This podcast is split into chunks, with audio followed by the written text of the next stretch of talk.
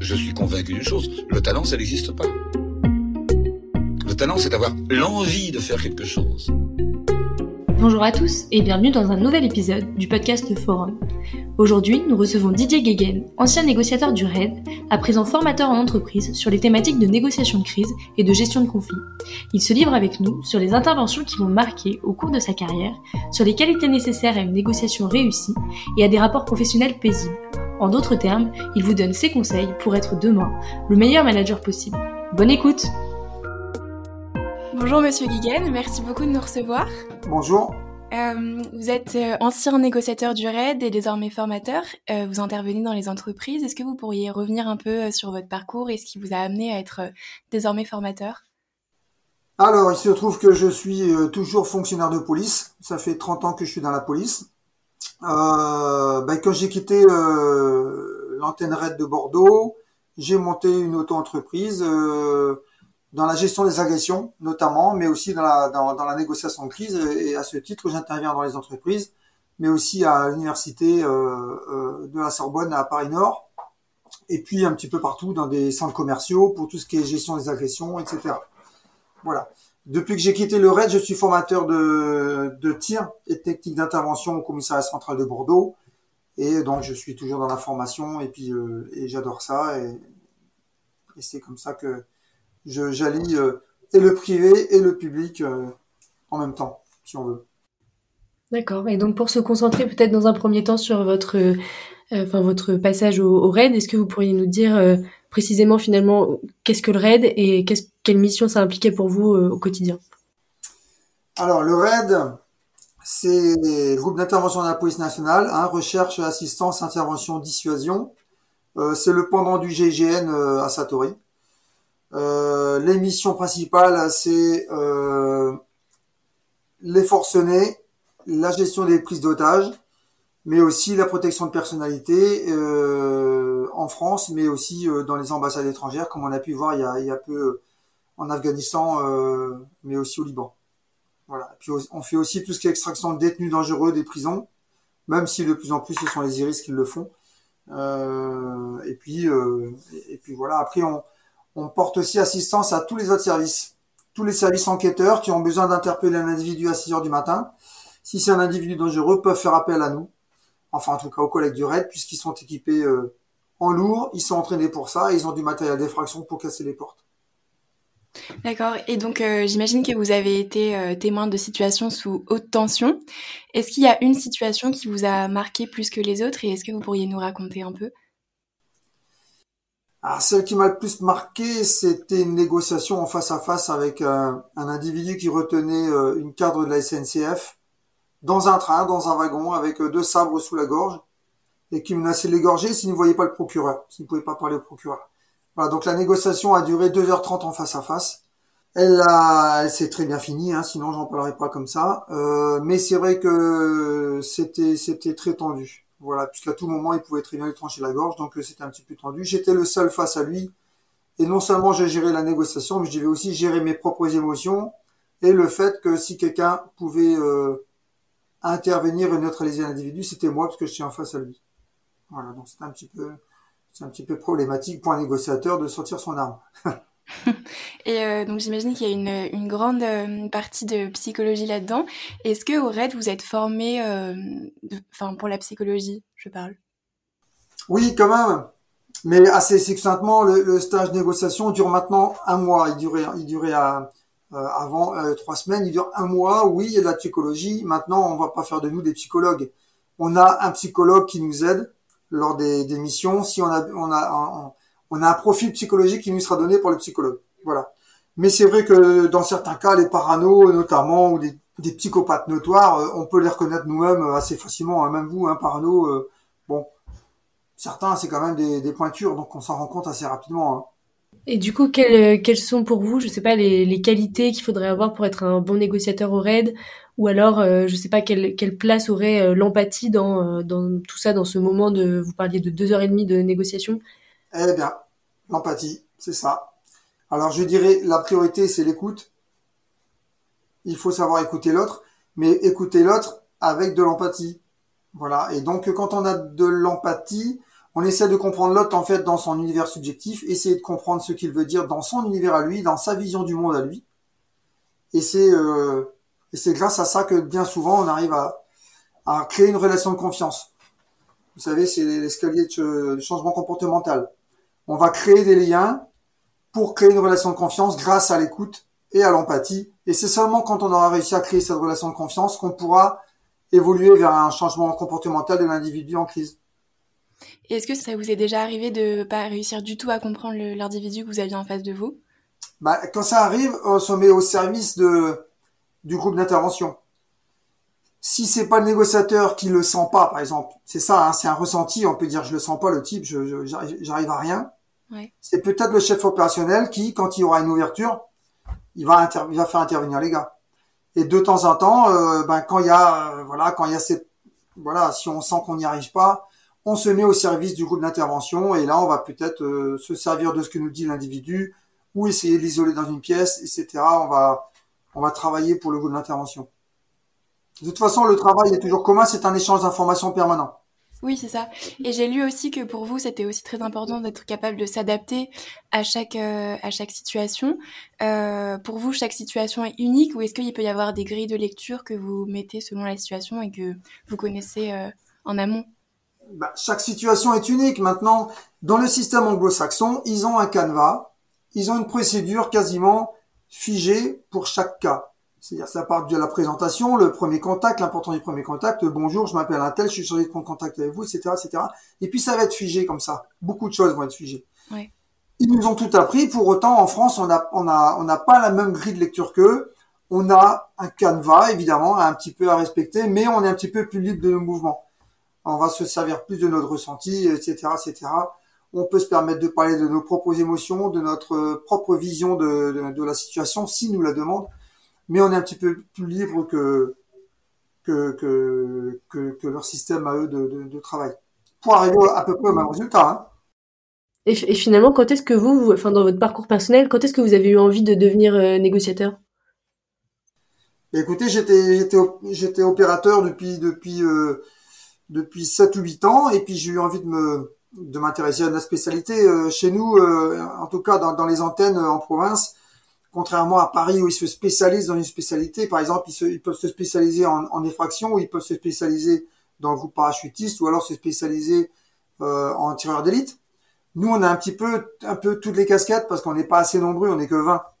Et du coup, euh, moi, j'étais déjà tireur d'élite, je, je, faisais un petit peu d'effraction aussi, puis je, voilà, je m'intéressais à la négociation.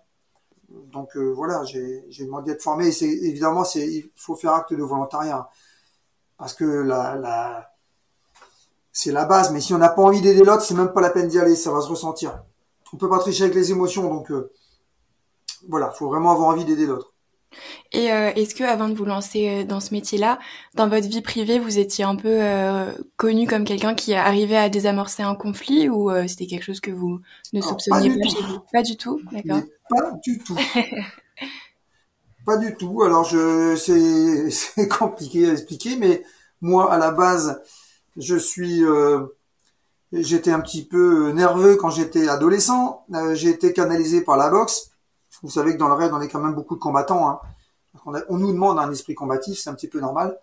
Euh, donc ça m'a ça m'a canalisé moi, mais euh, j'ai jamais été connu pour être quelqu'un qui voilà. Maintenant maintenant un peu plus évidemment avec l'âge, on, apprend à, se calmer, à calmer les autres, etc. Mais c'est pas ce qui prédominait euh, quand on m'a envoyé au stage, non. Mais après, le patron, il vous voit aussi euh, avec un, son œil à lui. Moi, c'est l'analyse que je fais de moi-même. Mais lui, il voit très bien qui peut ou pas. Voilà. Oui. Et vous pensez que du coup, ça peut s'acquérir avec le temps, cette, euh, cette qualité-là? C'est quelque chose qu'on travaille, quoi.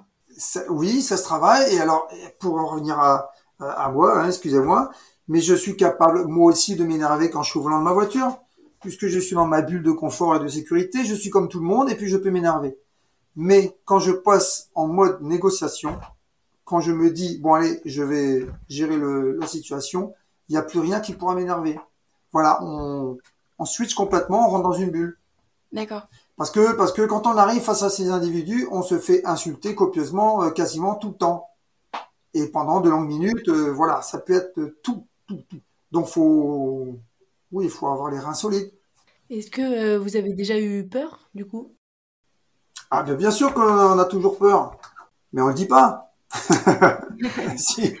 Vous arrivez si. jamais en, en, confiance dans une situation en se disant ça va bien se passer, euh, pas de problème? Mais si, bien sûr que quand on revient, euh, on, ça, on, peut se le dire, mais ça n'empêche pas d'avoir peur euh, quand on y va. Oui. Et heureusement qu'on a peur encore. Celui qui n'a pas peur quand on va interpeller quelqu'un, bah, il est dangereux. Puisqu'on est susceptible de, de, de, nous, de nous tirer dessus. À partir du moment où on ouvre une porte chez, quel, chez quelqu'un, on rentre dans sa bulle de confort. Hein comme c'est comme votre voiture, donc ça vous ça vous énerve. Sur quelqu'un, un individu en crise, si on rentre chez lui, et ben c'est là où il explose encore plus. Mm. Donc euh, quand l'individu est armé, on, on sait euh, souvent qu'on risque de nous tirer dessus. Donc celui qui à ce moment-là dit qu'il n'a pas peur d'y aller, grave le type quand même. Sauf que euh, si on devait se mettre à trembler et avoir euh, les, les, doigts qui commencent à, à plus pouvoir gérer l'arme, c'est pas possible. Donc euh, c'est une peur qui est gérée, voilà, par l'entraînement et par euh, des techniques euh, répétées maintes et maintes fois, on finit par rentrer dans un appartement comme si c'était l'entraînement. De la même façon qu'un pompier va s'entraîner à rentrer dans un appartement en feu, c'est pas normal d'aller dans un appartement en feu. Et pourtant, il va y rentrer sans peur. Il se rendra compte qu'il a eu peur après. Et on en parle après s'il faut. Donc vous arrivez toujours à garder votre sang-froid pendant une négociation? Ouais, j'ai jamais vu personne paniquer, mais c est, c est, ça pourrait arriver dans, dans certains cas vraiment euh, tendus, mais en principe ça doit pas arriver, non. D'accord. La peur est, est, une, est une émotion qui peut être positive. Elle renforce l'acuité, par exemple, visuelle. Euh, elle a tendance à vous rendre plus solidaire. D'un coup, euh, tout le monde est votre copain. Mais euh, il faut pas que ça dure trop dans le temps, parce que ça peut générer évidemment le côté négatif de la peur qui peut paralyser, par exemple. Donc non, non, la peur, elle se, elle se gère, elle se travaille. C'est la, peur pour certains, on, on, appelle ça le trac ou le l'appréhension ou euh, voilà. Donc ça s'apprivoise. Et pendant une, une prise d'otage, par exemple, imaginons, vous avez plus peur pour la victime ou pour vous ou les deux? Je pense pas du tout à, ce, à ça. Ah ouais? Mais alors, quand j'étais avec euh, la personne en face de moi, j'avais peur pour elle, évidemment. Oui, c'est sûr. Là, on, on, on s'oublie nous. Nous, on fait notre job. On fait notre travail. On est, on est formé pour, pour. On a une totale confiance dans les copains qui sont autour. Et donc, ça permet de, de faire, on va dire, s'évanouir cette, ou en tout cas se dissiper cette peur, le, le, le moment d'action. Et vous avez parlé plusieurs fois là déjà de bulle de confort. Euh, ça fait partie des concepts que vous avez pris de, la, de votre expérience au RAID pour appliquer à la vie euh, réelle? Alors c'est un fait. C'est un fait. Alors il y, a, y, a, y, a, y en a deux bulles de confort. Hein. Quand je vous parle de la bulle de confort, c'est que quand vous êtes chez vous, dans votre chez vous, vous êtes dans une bulle de sécurité, vous êtes chez vous, il peut rien vous arriver. Si quelqu'un rentre d'un coup, la première réaction, ça va être de la peur. Qu'est-ce qu'il vient faire chez moi? C'est un cambriolage, il m'agace, etc., etc. Vous aurez peur. Quand vous êtes dans votre voiture, vous êtes chez vous. De la même façon, c'est une bulle de confort. Quand quelqu'un vous fait une queue de poisson, vous l'insultez, vous lui faites un doigt d'honneur, parce que vous vous croyez en sécurité dans votre voiture. Et bien souvent, euh, si le gars devant il fait, il met son frein à main et qu'il sort de sa voiture, là vous dites aïe. Et ouais, parce que votre, votre voiture, finalement, euh, il y a mieux hein, comme bulle de confort. Vous voyez, il y a des gens qui se font casser la bouche ou agresser parce qu'ils pensent être protégés dans leur voiture. Ça klaxonne, ça klaxonne lourdement, ça insulte, etc., etc. Ils ne sont pas dans une vraie bulle de confort. Ils se mettent en danger. Et puis vous avez une autre bulle de confort. En négociation, la bulle de confort, c'est quand on négocie avec quelqu'un, on doit éviter tout ce qui est parasite autour. Tout ce qui est bruit parasite, mais aussi parasite. C'est-à-dire, s'il y a des journalistes, évidemment, faut pas être à côté. Mais euh, vous devez vous mettre dans une salle. De temps en temps, on a un PC crise, hein, on a un poste de commandement, mais c'est très rare. Mais il faut vous mettre dans un, une salle où vous serez tout seul avec votre téléphone et un bloc-notes, où vous pourrez vous mettre à 100% dans l'écoute active avec la personne. Si vous n'êtes pas dans une bulle de confort, si, comme ça arrive très souvent, euh, vous êtes dans le couloir, derrière la colonne d'assaut ou euh, derrière la porte, avec les bruits parasites des copains qui chuchotent ou qui parlent à la radio, ou euh, la famille qui pleure euh, 10 mètres plus loin, etc., etc., vous ne pourrez pas négocier et être à 100% dans l'écoute, puisque vous serez en permanence gêné par les bruits autour. Ça, c'est une autre bulle de confort. Il faut en permanence la rechercher pour pouvoir être, pour bien euh, parler avec la personne. L'écoute active, c'est être à 100%. On peut pas faire deux choses à la fois. Nous, bien souvent, on négocie dans une voiture. On prend la voiture du patron, on a le téléphone, on se met dans la voiture. Si la voiture est suffisamment loin, il n'y a pas de problème. Si elle est à côté du lieu de la crise, des fois, euh, il y a les pompiers qui arrivent, il y a le SAMU qui arrive, il y a du bruit autour, etc. C'est pénible. De la même façon, quand vous avez une, agression ou, deux, camarades qui s'engueulent, soit euh, soit euh, à la fac, soit dans une entreprise, qu'est-ce qu'il faut faire? Il faut les isoler. Faut pas les laisser au contact d'autres personnes, sinon il y en a un qui va s'en mêler, etc. C'est le bordel. Donc il faut isoler les personnes et on se met dans une bulle de confort pour pouvoir gérer la situation. Et euh, quand vous êtes en, cours de négociation pour des situations assez euh, tendues, est-ce que vous pensez pas que ça peut être aussi un avantage d'être avec d'autres personnes que vous pour avoir un peu un recul sur la situation? Ah, c'est c'est même primordial quand on peut. Ouais. C'est ce qu'on appelle le négociateur 2. Bon, c'est pas très original comme nom, mais c'est le négo 2. Le négo 2, il ne dit rien, mais il écoute tout et il ressent tout avec ses propres émotions à lui. Ça veut dire que lui, il n'est pas impacté par les émotions du face à face ou en tout cas au, téléphone, mais lui, il gère la situation avec son vécu à lui, avec son histoire à lui et ses propres émotions. Et il va pas vivre tout à fait la même chose que vous. C'est-à-dire que dans la négociation avec l'individu, il va peut-être parler de sa fille, etc. Et puis euh, vous allez vous rebondir sur sa femme qui s'est barrée avec son amant, j'en sais rien. Et puis euh, quand il va y avoir une rupture de contact, vous allez parler au négociateur 2 et vous lui demandez qu'est-ce que tu en penses? Bah, euh, il a l'air de tenir beaucoup à sa fille, t'as pas trop parlé de sa fille. Et là, peut-être que vous allez vous dire, ah, ouais, j'ai zappé ça, je suis parti sur sa femme, j'avais l'impression que sa femme c'était très important pour lui, mais peut-être que le, le, ce qui gêne le plus la personne, c'est de perdre sa fille, ou de ne plus voir sa fille, etc., etc. Et ça, c'est peut-être quelque chose que, à, à côté duquel vous passez. Donc le négociateur 2, il est là pour tout noter et peut-être s'apercevoir de, certaines choses qui ont été dites et que vous n'avez pas forcément entendues. Et vous, en ce qui vous concerne, vous avez, vous avez déjà été négociateur 2 ou vous êtes toujours le, le 1 euh, Je me rappelle même pas. Je crois que j'ai toujours été 1. Moi, peut-être 2, mais j'ai pas, pas dû être, euh, avoir une action primordiale dans, dans ce cas-là. On donne juste des conseils à l'autre. Voilà. D'accord. Et on a, on a pu voir aussi qu'une négociation, ça se gérait aussi beaucoup par la préparation.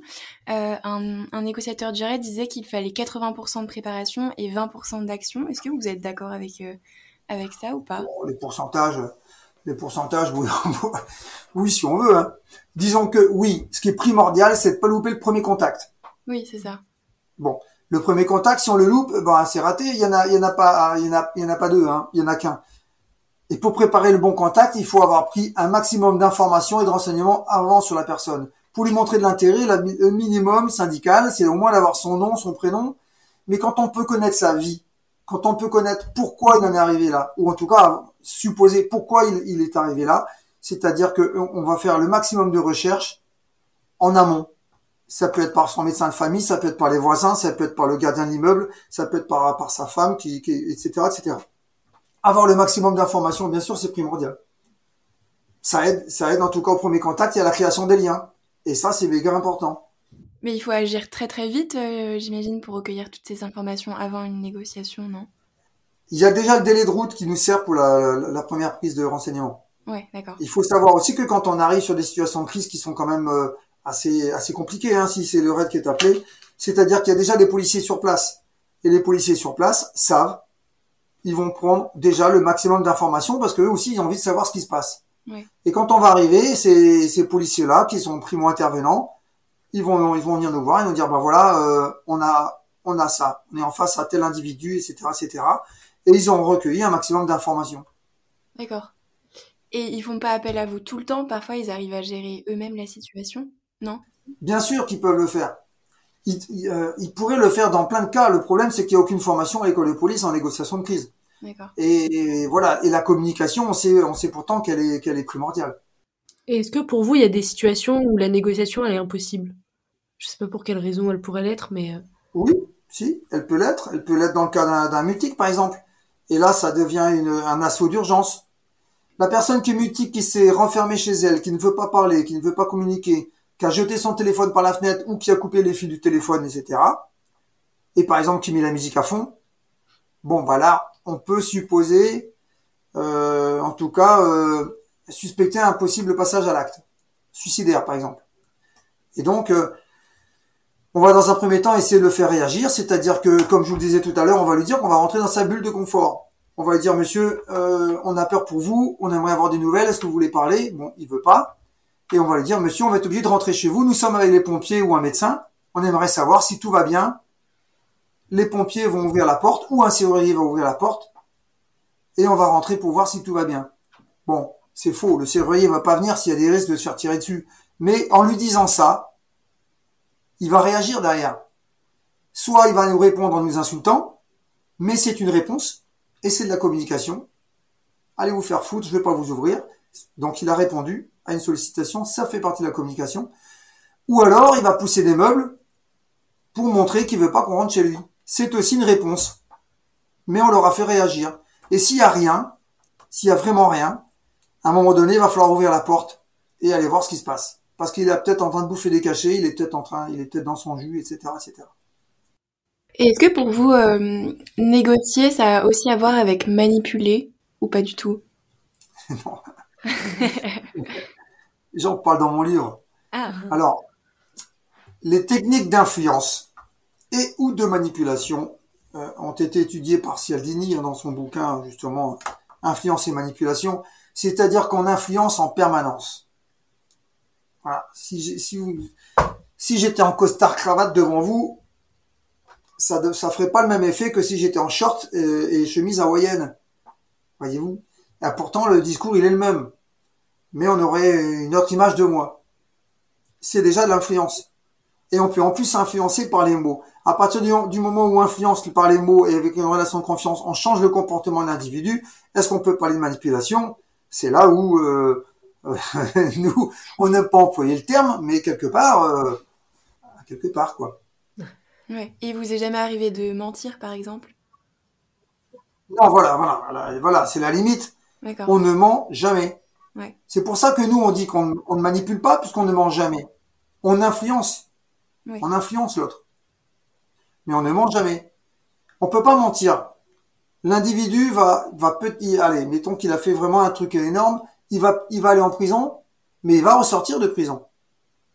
Si, si le mec est irrationnel, il va en prison. Il va polluer tout le monde dans la prison en disant, le négociateur m'a menti, faut pas leur faire confiance. Et donc tous les prisonniers vont savoir que les négociateurs du reste sont des menteurs. Parce qu'ils l'ont manipulé, ils l'ont menti, etc. Et si c'est un fou, il va aller, il va aller prendre des pilules, il va aller, il va aller à l'asile, mais il ressortira en permission dans deux ans, dans trois ans, et il se rappellera que les policiers lui ont menti et se sont joués de lui. On ne ment jamais. Mhm. Parce que nous, on les revoit. À quel moment vous vous êtes dit que cette, ces compétences en négociation de, de crise, gestion de conflit, vous alliez l'appliquer à, enfin, fournir ces conseils à d'autres personnes finalement, que des forcenés, euh, des... Parce qu'on me l'a demandé, on l'a demandé au départ. Ensuite, je suis retourné à la fac faire un DU en gestion des conflits, négociation de crise. Et je me suis rendu compte que le, le- le- le parallèle avec le monde de l'entreprise était assez facile à faire. Et la gestion des agressions, on travaille. C'est exactement la même chose que sur une, gestion des agressions. On va utiliser les mêmes techniques, sauf que vous avez 2-3 minutes pour changer le comportement de l'individu pour qu'il se calme, alors que nous, on a 3 heures, 5 heures ou ou 15 heures de négociation. C'est pas, évidemment, c'est pas la même intensité au départ, mais les techniques sont les mêmes. Que donc vous, euh, enfin, quand vous intervenez en entreprise, c'est sur euh, quel genre de conflit? C'est pour quel, si vous pouviez nous donner quelques exemples Alors, j'interviens pas en entreprise pour gérer les conflits, hein. J'interviens en formation de gestion des conflits. Voilà. Ben, enfin, je suis quand même aussi intervenu euh, il y a pas très longtemps dans une grosse entreprise euh, parce qu'ils voulaient apprendre à, à- à canaliser la colère euh, attendue de leurs employés parce qu'ils allaient devoir euh, licencier pas mal de monde avant le Covid. Voilà. Donc ils voulaient, ils savaient, ils connaissaient pas du tout l'empathie, comment faire, comment ça fonctionnait, etc., etc. Donc ils avaient besoin de d'en apprendre un petit peu plus là-dessus. Donc dans ces cas-là, moi je fais, j'ai une matinée où je, je, suis sur la théorie, hein, et puis tout l'après-midi c'est, plutôt de la pratique. On les en pratique. Et effectivement, même en pratique, même devant les chefs d'entreprise, on se rend compte que certains n'écoutent pas. Et ça, euh, quand on vous écoute pas, il y a rien de plus énervant. Est-ce que pour vous, il y a une recette miracle pour dans la négociation? Est-ce qu'il y a des étapes à suivre pour que ça se passe bien? Eh bien, en gros, c'est l'escalier de changement comportemental. C'est le premier contact, enfin, l'écoute active. C'est primordial et c'est tout le trajet, c'est il y a les, on va utiliser l'écoute active. Mais l'importance déjà du premier contact, du maximum d'informations, ensuite la création de liens, la création de liens pour reconnaître l'autre, la reconnaissance de l'autre dans son dans sa colère, la reconnaissance de l'autre dans ce qu'il a fait de, de mal, etc. La reconnaissance de l'autre. Et ça, ça va, ça va créer une relation de confiance. Et c'est seulement quand on aura créé cette relation de confiance qu'on pourra parler de changement comportemental de l'individu. Ce sont toutes les étapes à, à, à, franchir pour y arriver. Et donc euh, là, dans, dans, les formations que vous, vous menez en, en entreprise, parce qu'il y a quand même un, rapport différent euh, par rapport à, l'équipe, par exemple. Je suppose qu'au RAID, vous intervenez surtout sur des individus seuls euh, qui ont pris des... Alors qu'en entreprise, ce sera peut-être un rapport plus de, de, groupe avec un manager ou des choses comme ça? Ça peut être un groupe avec un manager, ça peut être, oui, une équipe syndicale, etc., etc. Euh, alors, mais alors là, par contre, on va peut-être plutôt rentrer dans de la médiation. Mais dans la médiation, c'est exactement les mêmes techniques.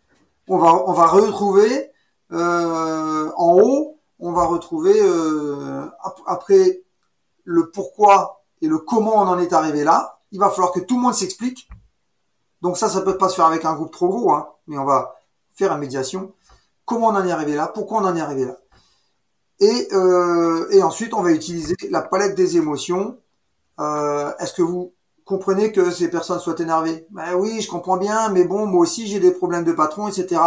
Et vous, est-ce que vous comprenez que le patron, euh, il soit obligé peut-être de, de, de, lâcher un peu de, de, de, personnes parce que la boîte est en train de couler, etc. Parce que lui aussi, il peut perdre son poste, etc. Vous voyez qu'il va falloir qu'il y ait une compréhension complète, mais par l'écoute, encore une fois, par l'écoute et l'empathie, essayer de comprendre le point de vue de l'autre, la vision de l'autre. Et c'est seulement quand tous seront, se seront, se seront accordés sur ça qu'on va essayer de trouver des solutions communes en utilisant euh, la créativité. Comment on peut faire pour s'en sortir? Comment on peut faire pour s'en sortir au mieux Etc. etc. Et quand ça, ça sera validé par tout le monde, on se serre la main, on écrit s'il faut l'écrire euh, noir sur blanc avec avocat et tout s'il faut, mais c'est la médiation, c'est c'est, c'est un petit peu la même chose. Sauf que là, dans, dans ce rôle-là, le médiateur va se retrouver en face de deux parties qui sont en colère. Et il vaut mieux qu'il n'ait pas de parti pris. Hein. Évidemment, c'est pas le syndicaliste qui va faire le tampon entre un gars et voilà, ça va être compliqué pour lui. C'est une personne qui sera impartiale, neutre, etc. Et est-ce que pour vous, euh, cet, cet appel à, l'aide dans la gestion de crise, c'est euh, c'est quelque chose qui, qui est en train d'arriver dans les entreprises, qui est en train de se mettre en place Ou est-ce que ça fait longtemps qu'on en parle et que les entreprises essayent de gérer ces, ces, ces problèmes J'ai l'impression que ça, de, de, plus en plus ça arrive dans l'entreprise. Ouais. Alors, on parle de management bienveillant. C'est pas pour rien. Le management bienveillant, euh, ça en fait rigoler certains, mais c'est juste avoir de l'empathie et de la reconnaissance pour le travail fait. Mm c'est ça qui manque de nos jours, c'est la reconnaissance. Et le patron doit avoir la reconnaissance, le patron, euh, tout le monde doit avoir la reconnaissance. Une boîte, si vous voulez, une entreprise ne fonctionne pas, ne peut pas fonctionner si,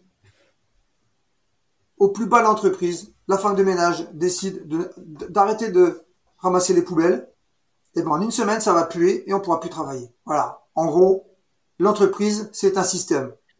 C'est un système complet et tous les rouages sont importants. Il suffit qu'il y en ait un qui, dysfonctionne et ça, et ça peut foutre le bordel dans l'entreprise. Donc on doit respecter euh, tout le monde dans l'entreprise, c'est tout. Et donc pour être un bon manager, pour vous, la qualité essentielle, j'imagine, c'est d'être capable d'avoir de l'empathie et de euh, d'être médiateur. De l'empathie. De l'empathie. ok. Ouais, L'empathie euh, vous autorise, oui, peut-être de temps en enfin, en tout cas, elle va aider à la médiation, mais de l'empathie, ouais. Et donc, si vous aviez un conseil à donner à des, managers étudiants là, en école de commerce qui, qui seront demain de futurs managers, ce serait lequel? Écoutez, écoutez l'empathie, la reconnaissance du travail euh, de l'autre. Merci pour votre écoute. Si cet épisode vous a plu, n'hésitez pas à le partager autour de vous et à nous suivre sur les réseaux sociaux. Pour ma part, je vous dis à bientôt pour un nouvel épisode du podcast Forum.